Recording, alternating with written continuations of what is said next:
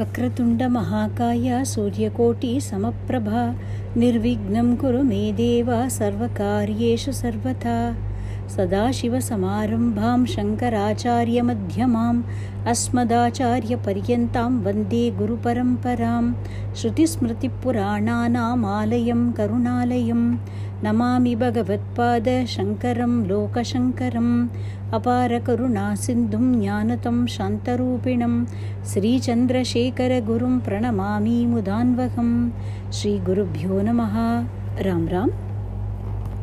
Saw how Shankara Bhagavad Padal went and met Kumarila Bhatta at Prayaga and as per his directions he went to the city of Mahishmati to meet his opponent there. Who was he? He was Mandana Mishra. Do you remember this name? This also we mentioned when Devas had come to Kailasha to meet Parameshwara. Yes, Brahmadeva had incarnated as Mandana Mishra along with his wife Saraswati, who was now called Sarasavani or Ubhaya Bharati. This couple were living in the city of Mahishmati. Mandana Mishra was a very, very learned scholar. He was a very strong proponent of Karma Kanda. That is, his philosophy was also the same as Kumarila Bhatta. He insisted that just by performing Vedic rituals, one can attain Swarga, and that's it. That's the end of life's goal.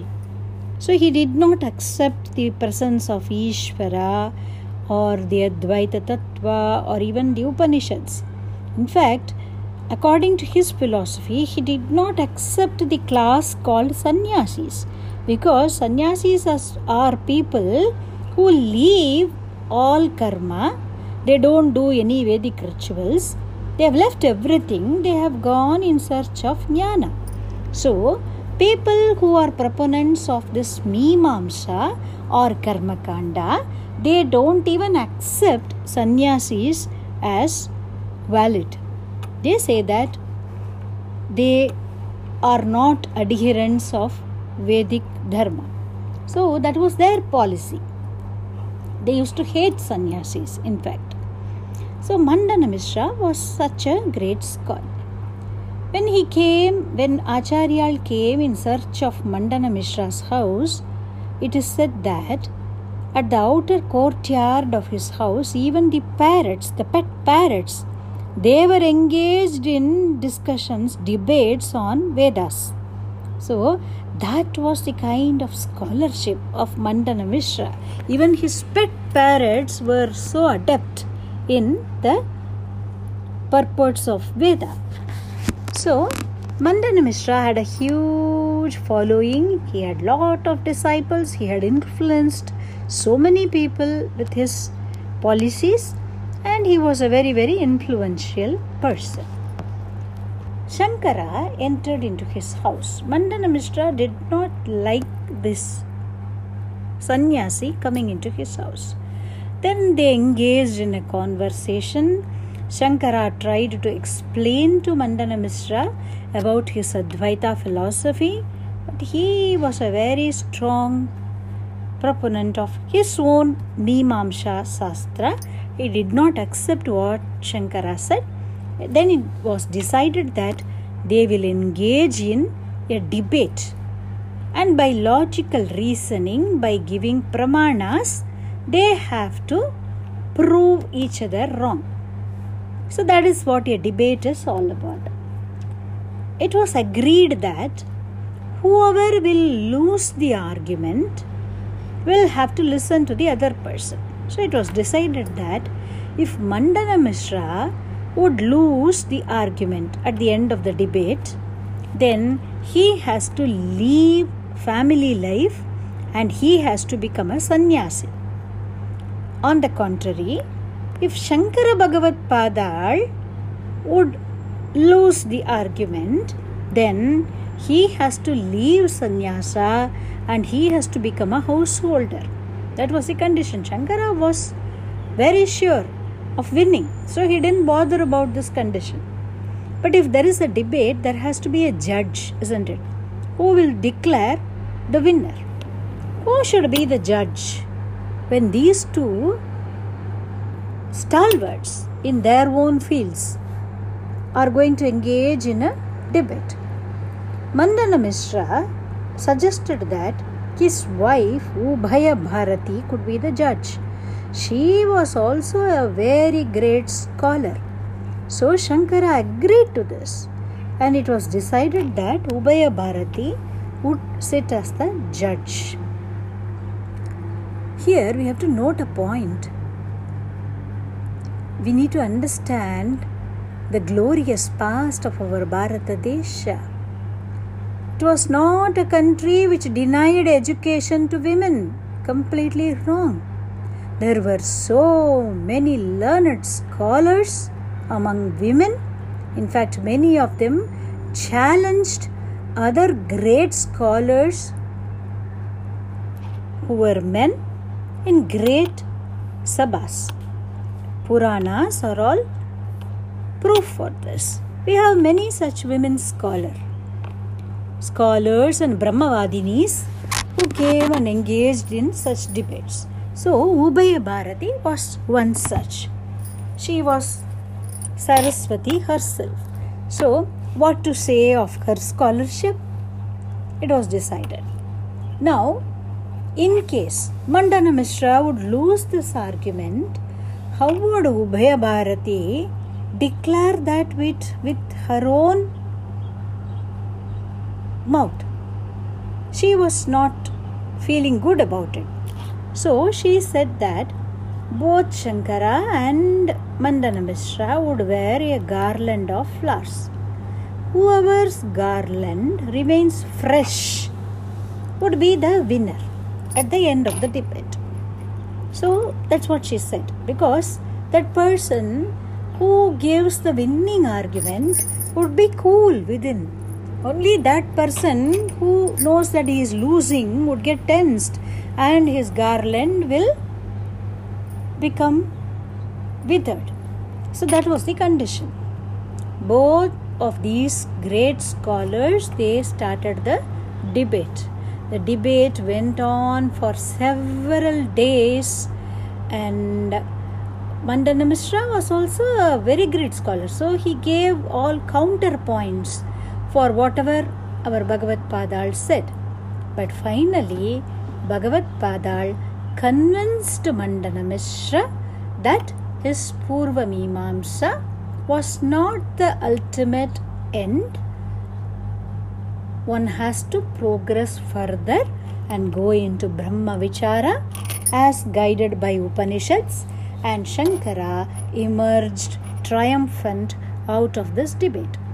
Shankara's garland remained fresh, Mandana Mishra's garland withered.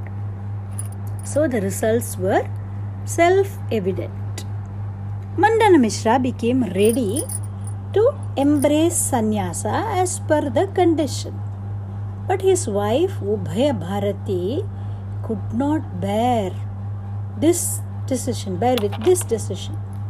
She now intervened and said, Wife is called Ardhangini, isn't it? Better half of a husband. So you have won over my husband now, no doubt. But I am his better half. You cannot just win over one half and say that you are the winner. You have to win over the other half also. Only then you can be called triumphant. So you have to engage in a debate with me and win over me. She challenged Shankara like this. She said, You have to answer my questions correctly. Only then I will accept that you are a winner. Bhagavad Padal agreed to this because he had no doubts of what he was preaching. So he agreed. But what happened?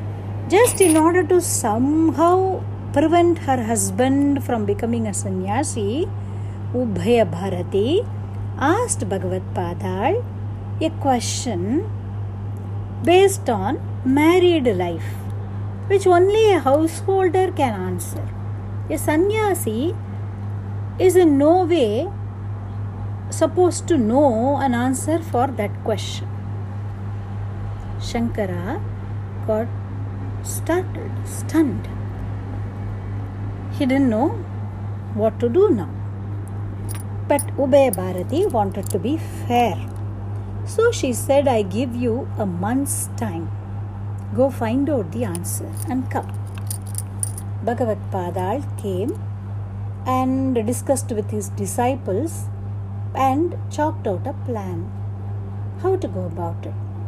At that time, coincidentally, what happened in the forest where they were strolling, there was a dead body of a king.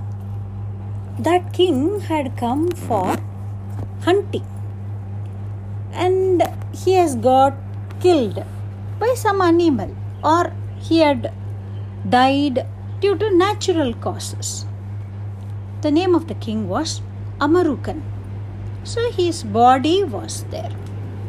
Bhagavad Padal, as we have already seen, had mastered all Vedas, Vedangas, Shastras, Natakas, Kavyas, everything by the age of 8. He had also mastered the 64 arts that we say in our Indian culture we say there are 64 arts which includes cooking, painting, stitching, makeup, everything. So he had mastered everything, all the 64 arts. That's why he is called Sarvagyan, the knower of everything. So he had also mastered what is called occult. Uh, there is a concept called metempsychosis in occult what it means is some people with supernatural powers, like some Mahatmas, Siddhas, what they can do is they can transmigrate into another body. They can inject their soul into another body and they can move about in that body for whatever period of time they want. Very rarely few saints have done this. Saints like Bhagavad Padal, Arunagirinadar, they have all done this. Uh, it is part of occult, Tantra Shastra, as we say. So, Bhagavad Padal decided to enter the body of this king, Amarugan, and live for some time the life of a family man and know the answer for the question asked by Ubhaya Bharati. He told this plan to Padmapada. Padmapada got scared.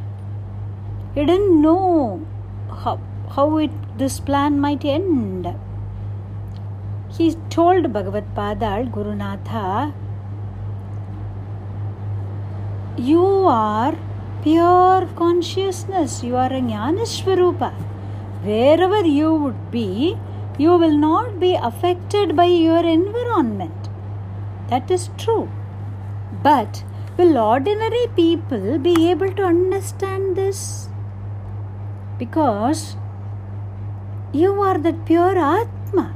Still, if you go into the body of the king and even if it is for some time, if you live like a householder and if the world comes to know about it, will they not cast aspersions on your purity, your sannyasa?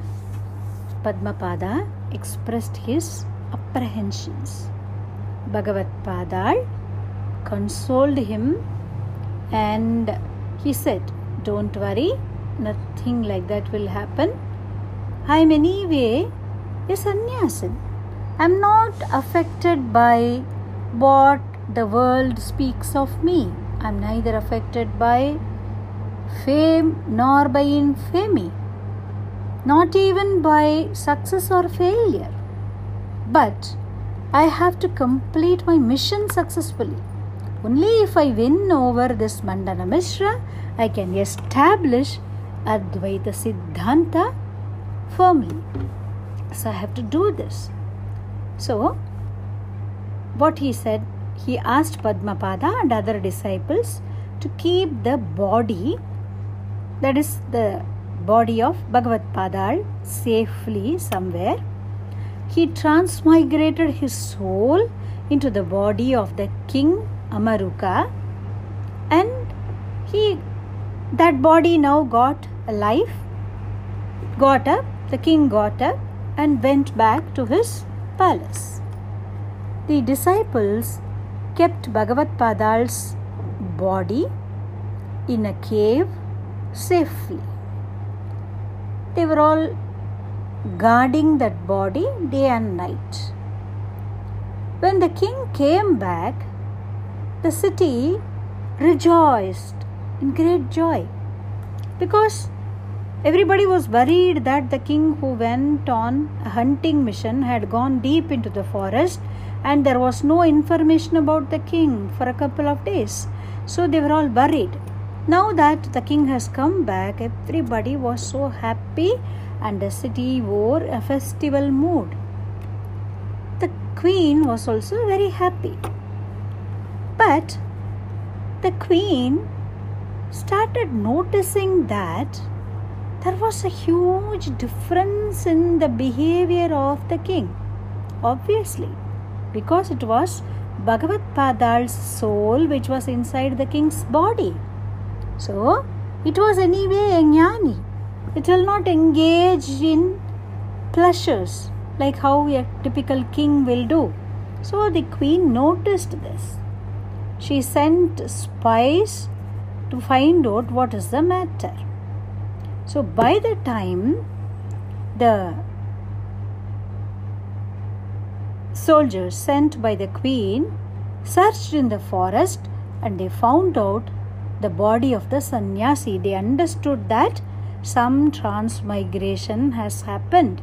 So they wanted to destroy the body of the sannyasi so that he will remain in the king's body only and they will have their king for a long time. So they wanted to burn the body of the sannyasi. When they tried to do that, just at that moment, right in time, Bhagavad Padal came back and entered into his original body. But by the time, already the hand had got burnt a little. Disciples were very very distressed to see that their Gurunatha's hand has got burnt. So, Bhagavat Padal, as suggested by padma Padmapada, prayed to Lakshmi Nrisimha and he got back his burnt hand as normal as before. And that shloka is called the Lakshmi Nrisimha Karuna Stotram. It will end like Mama Dehi Karavalambham. Please give your helping hand and lift me up from this pit called samsara. That will be the meaning of each stanza in that shloka. So, that is a very beautiful stotra composed by Bhagavad Padal and it is called the Karunarasa Stotra. Now, Shankara again came back to Mandana Mishra's place. He said, now I am ready to answer your questions. He answered Ubhaya Bharati's question. She had no choice. Now, Ubhaya Bharati had no choice because Acharya had answered her questions.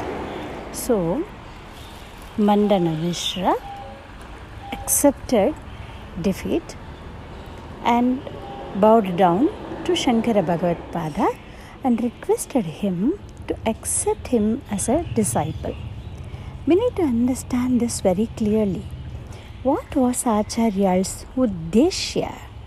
He did not go around winning people in debates wanting to prove his scholarship to the world. Not at all. Just like how, when we write an essay, we submit it to the teacher. The teacher corrects mistakes and adds some missing points and tries to improve upon our essay so that we produce the right output. Only in the interest of the pupil she does that, not to prove that she is more knowledgeable than us, isn't it? Similarly, these set of people who were following the Purva Mimamsa, they were completely ignoring the Jnana aspect of the Vedas, which was wrong. Just doing karma doesn't lead one towards anywhere. They have to go beyond karma and analyze what is that ultimate truth. So Acharya just wanted to refine them and lead them to the correct path. As a true Jagat Guru, that's what he wanted to do. He wanted the welfare of everybody. He wanted that everybody should go in the path towards the supreme truth. So, only because of his compassion, only because of his karuna, to lead everyone in the right path, Acharya debated with them and tried to tell them, explain to them what was missing in what they were following, fill those gaps, refine their approach, and lead them in the correct path. So, that perspective we need to understand very clearly. Now, Mandana Mishra became a sannyasin and a disciple of Shankara Bhagavad Padal. He was given the name Sureshwaracharya. Ubhaya Bharati now disappeared from mortal vision. She blessed Shankara Bhagavad Padal in her Moola Rupa as Saraswati. And she also gave him a boon that wherever he would invoke her, she would become immanent in that place. She said she will follow them in a Sukshma Rupa, in an invisible form. They could hear only the jingling of the bells in her anklets. And wherever it stops, she would become permanently resident in that place. That's what she said. Acharya was followed by Sureshwaracharya, that is the erstwhile Mandana Mishra, who has now become his disciple and taken the name Sureshwaracharya, and all other disciples wherever he went. Acharya, after traveling through various places, came to a very, very beautiful, serene place nestled in the lush green mountains in Karnataka. That place was filled with divine vibrations. It was a very, very serene place. Acharya saw, observed that on the banks of the river Tunga, a snake with its hood was providing shelter to a pregnant frog, protecting it from the hot sun. Acharya was really surprised at this sight because if creatures which are inimical to each other by nature could go beyond their instincts and be loving and compassionate towards each other, then this spot has got that kind of divine vibrations. So Acharya decided to install the Vidyaswarupini Saraswati in this beautiful place. He just turned back by the time Ubhaya Bharati's anklets also stopped giving the sound because her legs were immersed in the sand. So she told in a Sariri Vak that she would stay there. In fact, that was what was divine will also. It is said that just like how Mahavishnu and Parvati are said to be siblings, Parameshwara and Saraswati are said to be siblings. Both of them are Jnana Murtis. If you look at the form of Dakshinamurti and Saraswati, both of them are very serene, pure white, and they represent pure bliss, pure jnana.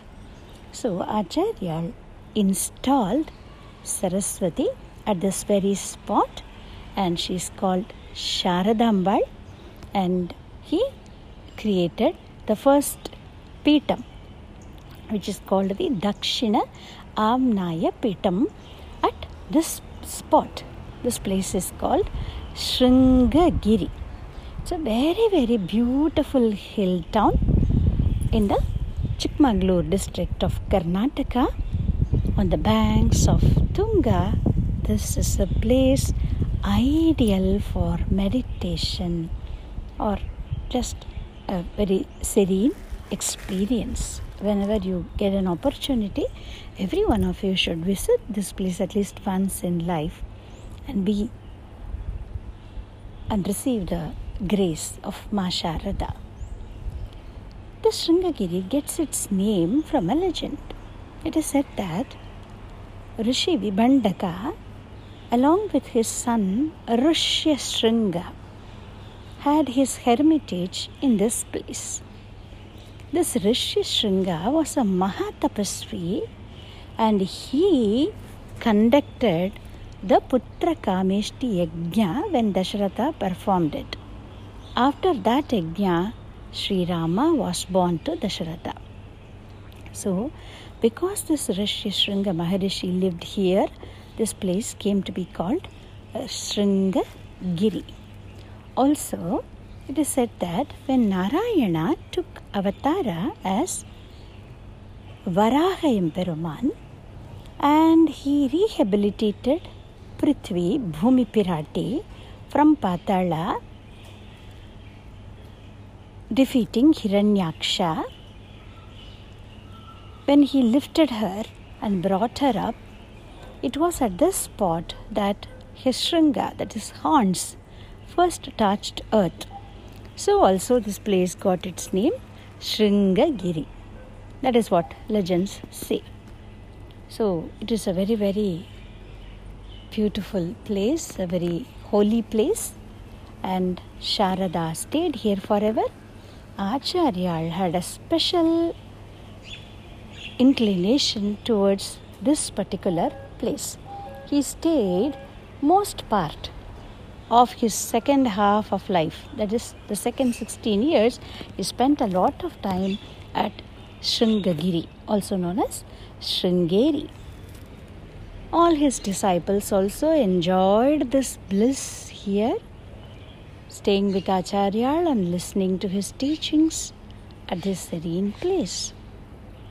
Now, we have already seen that out of the four primary disciples, Sanandana, who became Padmapada, and Mandana Mishra, who became Sureshwaracharya, have joined Bhagavad Padal.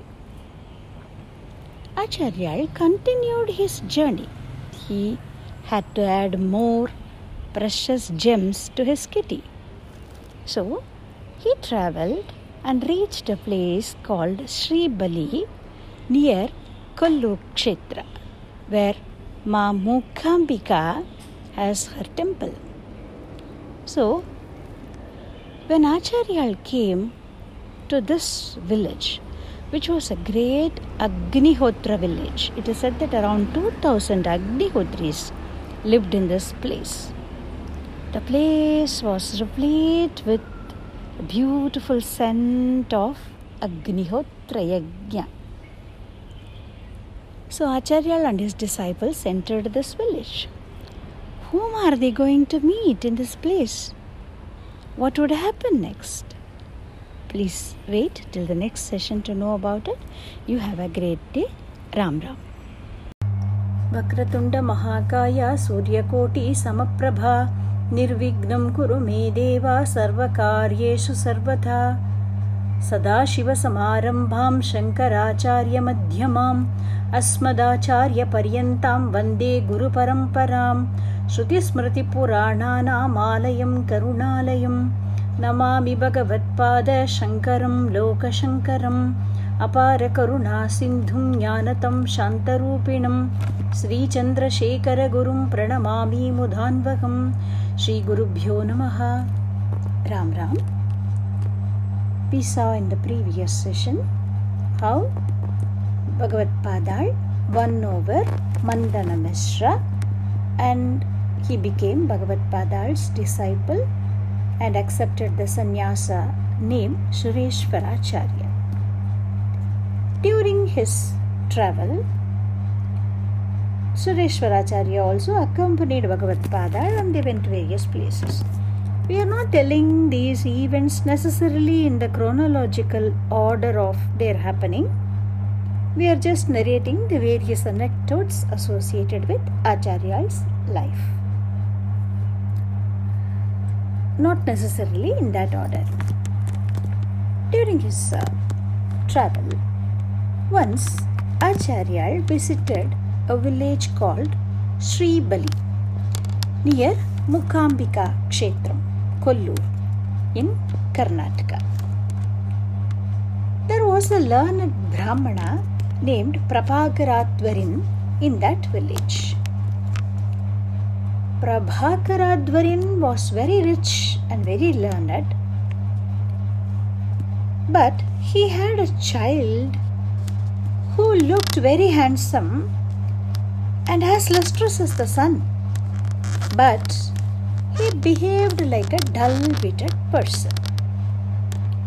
So, with great difficulty, Prabhakaradvarin performed the Upanayana of this child.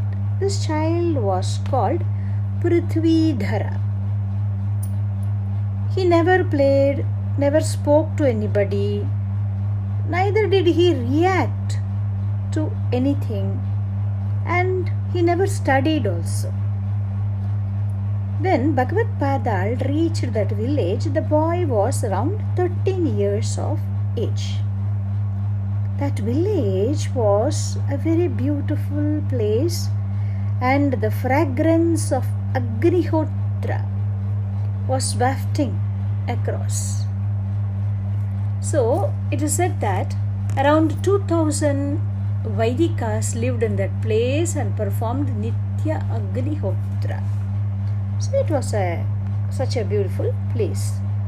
When Acharya visited this place, the father Prabhakaradvarin took his son to Acharya, prostrated to him, and told Acharya about the plight of the child. The moment Acharya glanced at the child, he realized that this child was no ordinary person. He was a realized soul. So, Acharya, with a lot of fondness, asked the child, Child, who are you? He asked, Kastvam Shisho, कस्य कुतोसि गन्ता? किं नामते त्वं? कुत आगतोसि एतन्मयोक्तं वद चार्भगत्वं। मत्प्रीतये प्रीतिविवर्धनोऽसि। Child who are you where are you coming from so just a general enquiry Acharyal as the child exactly like how Acharyal replied with Dashashloki when his guru govinda bhagavad padal asked him who are you the same way, this child now answered Acharya's question in chaste Sanskritam with 12 verses and that is called Hastamalaka Stotram. He expounded the real nature of the self in this shloka.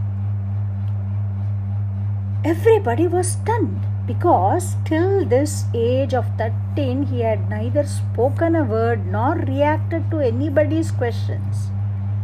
He always sat in silence But now, when Acharya asked him, Who are you? the child just like rain, he answered with 12 verses. The father was extremely pleased. He was so happy. And he prostrated Acharya and praised the Guru for his kripa. He took the child home once again, after reaching home, the child became mute like before. He didn't answer a single question, he didn't speak to anybody, he just sat in a stony silence. So the father thought that this child is best left in Guru's Sannidhanam. So he brought him back and he requested the Acharya to accept this child as his disciple.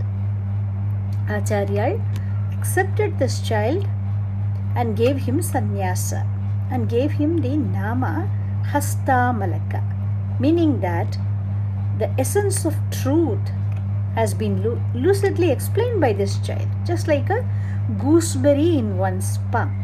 So he is called Hasta Amalaka. Amalaka means gooseberry. His ideas were crystal clear, like a gooseberry kept on the palm. Mahaperiyava explains this beautifully.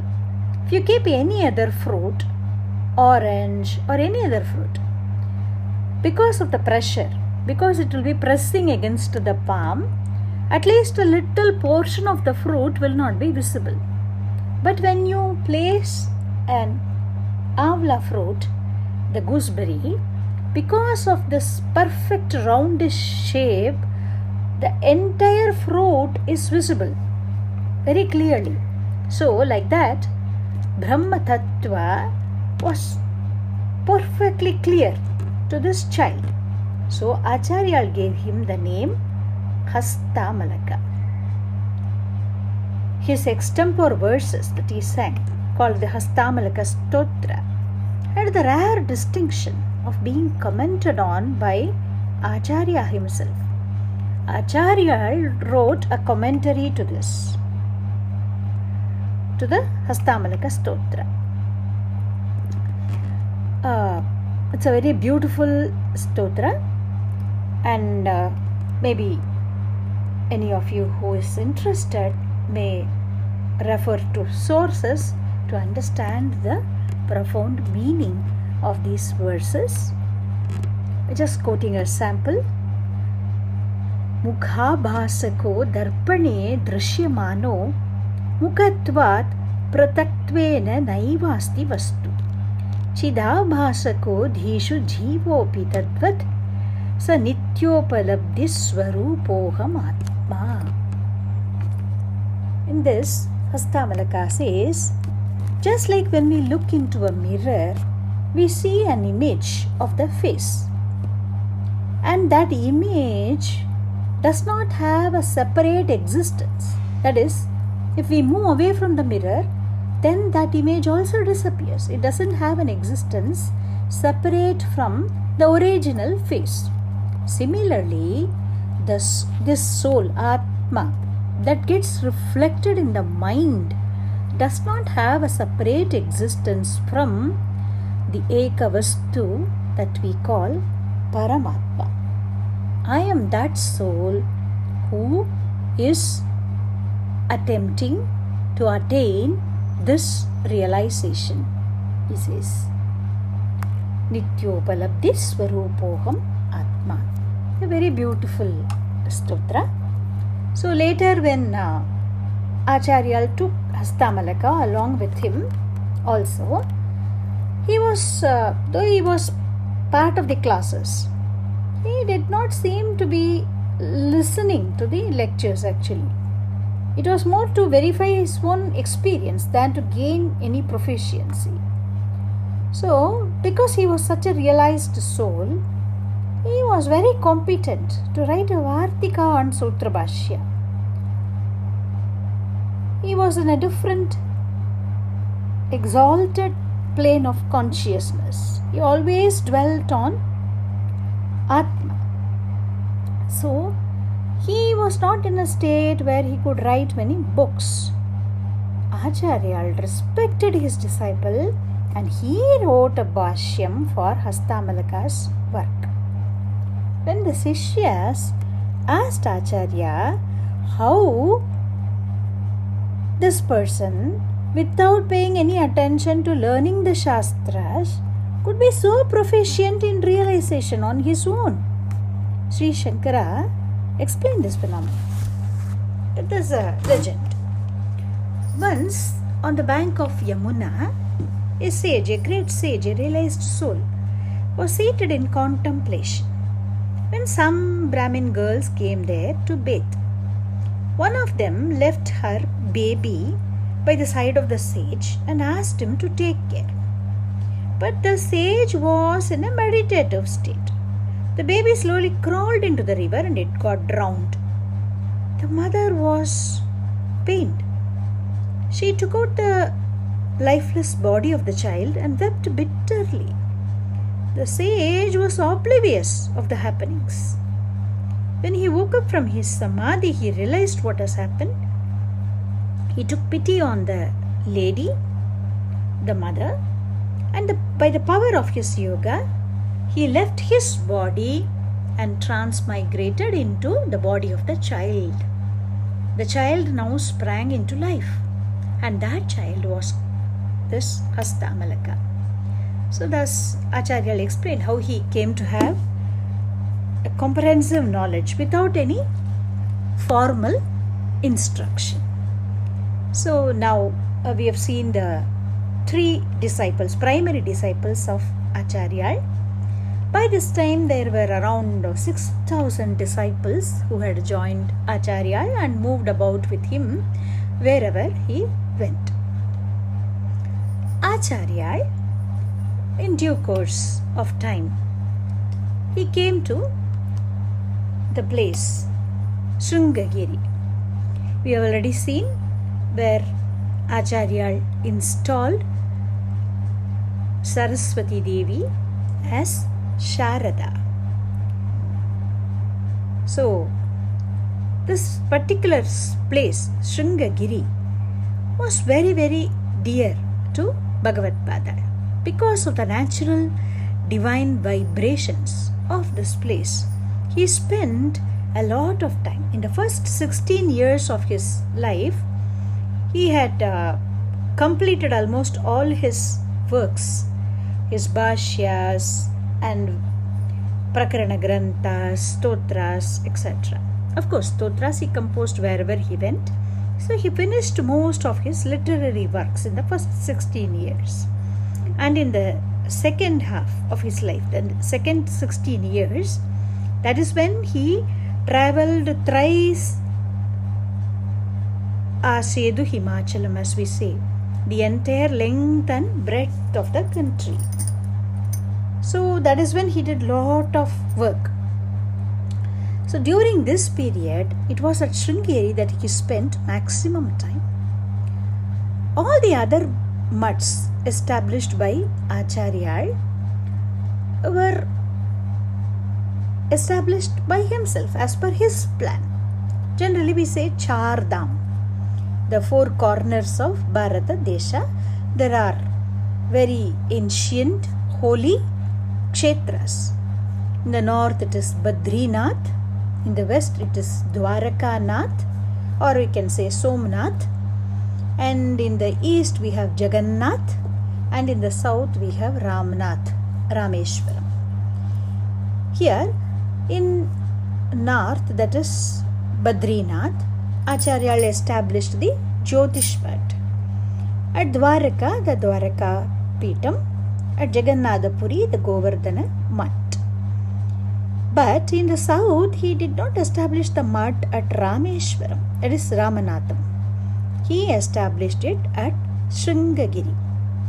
And he himself sat at Kanchi Kamakoti Pitam, which is called the Mula Amnaya Pitam.